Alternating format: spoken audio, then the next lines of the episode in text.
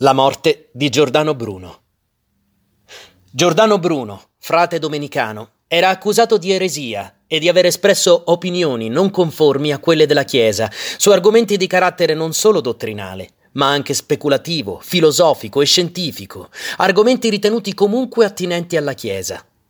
Processato dal Santo Uffizio, congregazione a difesa della fede fondata da Papa Paolo III nel 1542, dopo otto lunghi anni di detenzione, viene condannato al rogo.